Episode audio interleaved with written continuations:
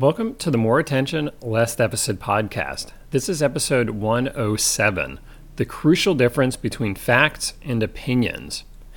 Both facts and opinions are important to making good decisions, but sometimes they get confused and bad decisions result. This is especially relevant for the topic of ADHD that tends to attract too many opinions that are based on too few facts.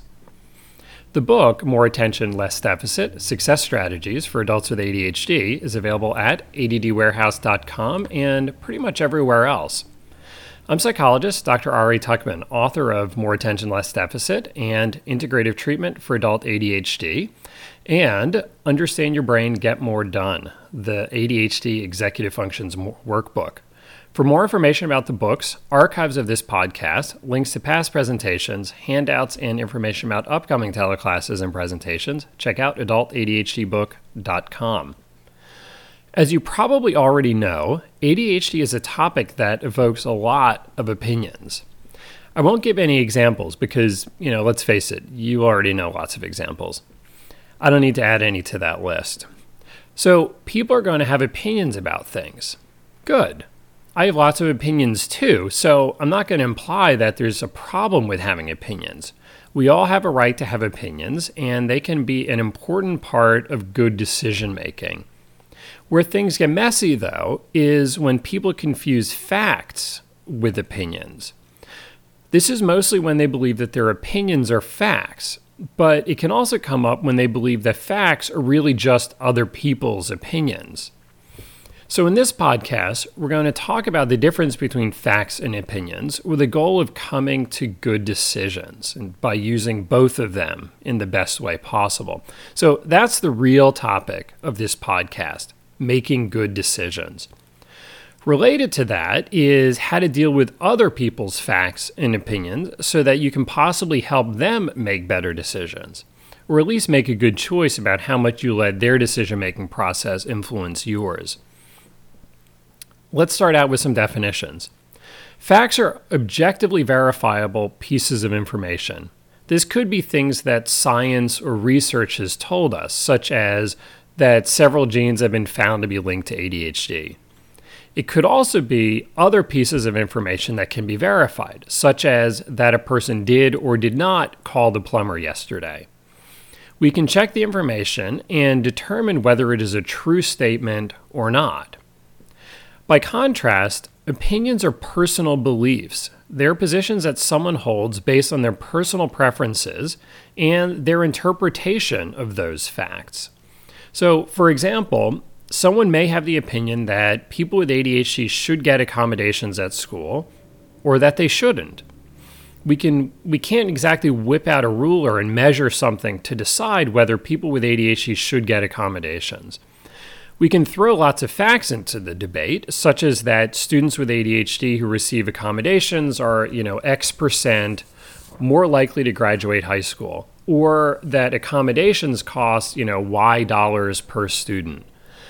These facts will inform the discussion of whether students should receive accommodations, whether it's worth it, etc. But facts aren't as cut and dried as we like to think because people with different opinions have different sets of facts to justify their position and give different amounts of weight to the facts that support their opinion. Now, we all do this. It's a normal part of debate and negotiation to appeal to different sets of facts. So, someone who supports accommodations, for example, will focus on the increased graduation rate or even the benefits to the economy overall of having fewer high school dropouts. Meanwhile, someone who doesn't support accommodations will talk about the additional cost to the school system and perhaps that that money can be better spent elsewhere and use different facts about those benefits. But regardless of what position someone takes, we can probably all agree that good decisions are based on good information. Unless it's a very simple question like, how long is this piece of wood? Good decisions are based in facts, but guided by opinions. So, for example, questions like Should people with ADHD get accommodations at school? Should people with ADHD take medication? Is it reasonable to expect a romantic partner to give you reminders? There are obviously lots of facts that we can apply to these questions, but the answer we come to will be highly influenced by our, personal opinions. So, take the question of medication. You know, something that people tend to have a lot of opinions about. Um, the fact that someone uses uh, or the facts that someone uses may be highly influenced by their opinions about personal responsibility, the acceptability of taking medication, willingness to take risks and tolerate medication side effects, and even perhaps their belief of whether someone has the right to expect better from their life. So this can get pretty deep. So, if good decisions are based in good information, then bad decisions are obviously based in bad information. One way that this happens is when a person has an incorrect fact, such as that, let's say, ADHD medication is addictive even when taken at normally prescribed doses, which, you know, science has found to be not the case. So this is this is simply an incorrect statement. So if someone is trying to decide whether to try medication, this incorrect fact will probably have a negative effect on that decision. Now, this might be an easy thing to fix, you know, if they're willing to hear from an expert or some reputable source that this is simply not true, or at best is a large overstatement. Well, so far, so good. But where things get messy is when people confuse facts and opinions when it comes to ADHD, it's kind of a good news, bad news scenario in that, you know, the good news is there's a lot of good, accurate information out there. The bad news is that there's still too much inaccurate or outdated information out there, too. So, you know, for example, um, I had a client recently tell me that her family doctor told her that ADHD is overdiagnosed and therefore just dismissed it when she brought it up. Now, unfortunately, the problem here is that he believes his opinion of ADHD overdiagnosis to be a fact. When research tells us that you know at least for adults ADHD is vastly underdiagnosed. And because she's an adult this is the group that's relevant to look at so he believes his opinion is actually a fact and he made the decision to dismiss her concerns about having ADHD now of course, there's another error in logic he made here, which is that even if ADHD is overdiagnosed, that doesn't necessarily tell us anything about whether this one specific person has ADHD. So, overdiagnosis might be a good reason to be cautious about making the diagnosis, since, you know, the pendulum perhaps has swung too far one way. But that still doesn't make it a good idea to swing the pendulum entirely to the other extreme. You know, that the solution to overdiagnosis is to deny everyone the diagnosis. Now, one of the ways that people confuse facts and opinions is that they aren't sufficiently aware of the deeper beliefs that underlie their opinions. So, as a result, they hold on to their opinions as facts even in the face of contradictory facts.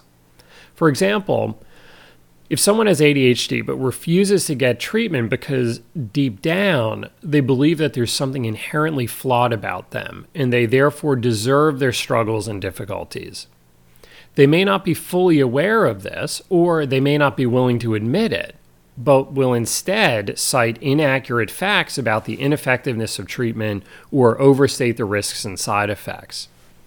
Of course, if these inaccurate facts were actually accurate, then it would be a more reasonable position to not try treatment, let's say. And because these deeper beliefs are driving their position, they'll also fight like hell to hold on to it because otherwise they'll need to face and admit to the deeper and probably more painful feelings that are driving those opinions. Now, this isn't to say that everyone who holds on to an inaccurate position has deep issues. I mean, they, they might, but we all have certain positions that are based on deeper beliefs that we aren't necessarily fully aware of. This is what underlies the different positions held by different political parties, for example. So they differ in some of their fundamental beliefs about life, or about the individual, or about society. So they come to different political positions and use different facts to bolster those positions. When you're faced with someone who is using inaccurate facts to justify their position, whether about ADHD or otherwise, you have several options. So, if you feel that they're open to new information, you can try correcting their facts. This is a pretty simple situation, and you're kind of lucky to find it. For me, the most common example of this is the clients who come into my office and are hesitant to try ADHD medication. So, once I correct some of their facts, they're often more willing to at least consider trying medication, you know, if it's relevant to their situation. A more complex situation arises when someone isn't willing to have their facts easily corrected because their deeper beliefs need those particular facts to justify those beliefs. So, again, using the example of the client who's hesitant about trying medication, Someone may have the belief that medication is somehow cheating, in that hard work is all that's necessary for success. As we discuss it, they may see that they have been working hard and can't really work any harder. We may also talk about how, even with medication, they still have to work hard, but that their efforts may be more effective. We may even talk about all the different ways that untreated ADHD is making their life harder and how it doesn't need to be that way. By putting all of these facts together in one conversation, this person may change their opinion about medication or whatever the topic might be. So, these are the situations where someone is at least somewhat open to new facts and opinions. This obviously isn't always the case. So you will also encounter people who are who will stubbornly hold on to their opinions even in the face of contradictory facts. It may be that they just have different deep beliefs than you and it will be really hard to find common ground. In other cases, the person ha- does have some deeper beliefs, um, but that they're not discussing them and will instead focus on discounting or ignoring the facts that you present. So you can try to get at those deeper beliefs rather than just hammering them with more facts that won't stick and won't change their opinion. Um, and this may work, but only if the person is only if the person is willing to go there. And if they're not, it may just be best to move on. Some people are just not to be convinced. But if you feel like you have good facts and have tried to understand it from them from their perspective, then don't let their stubbornness undermine the strength of your beliefs. Sometimes it's better just to be s- sort of strong in your own beliefs and move on to, to better things. In other news, the big conference season in the fall is over, but there's still some good stuff coming up, including a multi week teleclass series on ADHD, sex, and relationships that I'll be doing starting on March 4th and kind of running through the month of March with the always fabulous Linda Roggli from ADDiva, as well as sexologist Jill McDevitt, a local West Chester girl. Uh, this is going to be a lot of fun. I'm definitely looking forward to it. We're going to talk about how ADHD affects relationships and a couple's sex life and how to make all of it better. So, definitely a worthwhile topic that doesn't get enough uh, play here. So, uh, plus a bunch of other good stuff is coming up. So, check out the presentations page at adultadhdbook.com.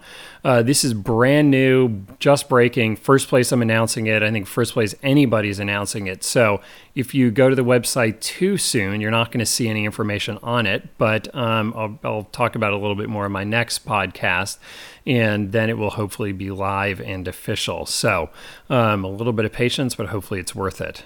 Until next time, thanks for lending me your attention.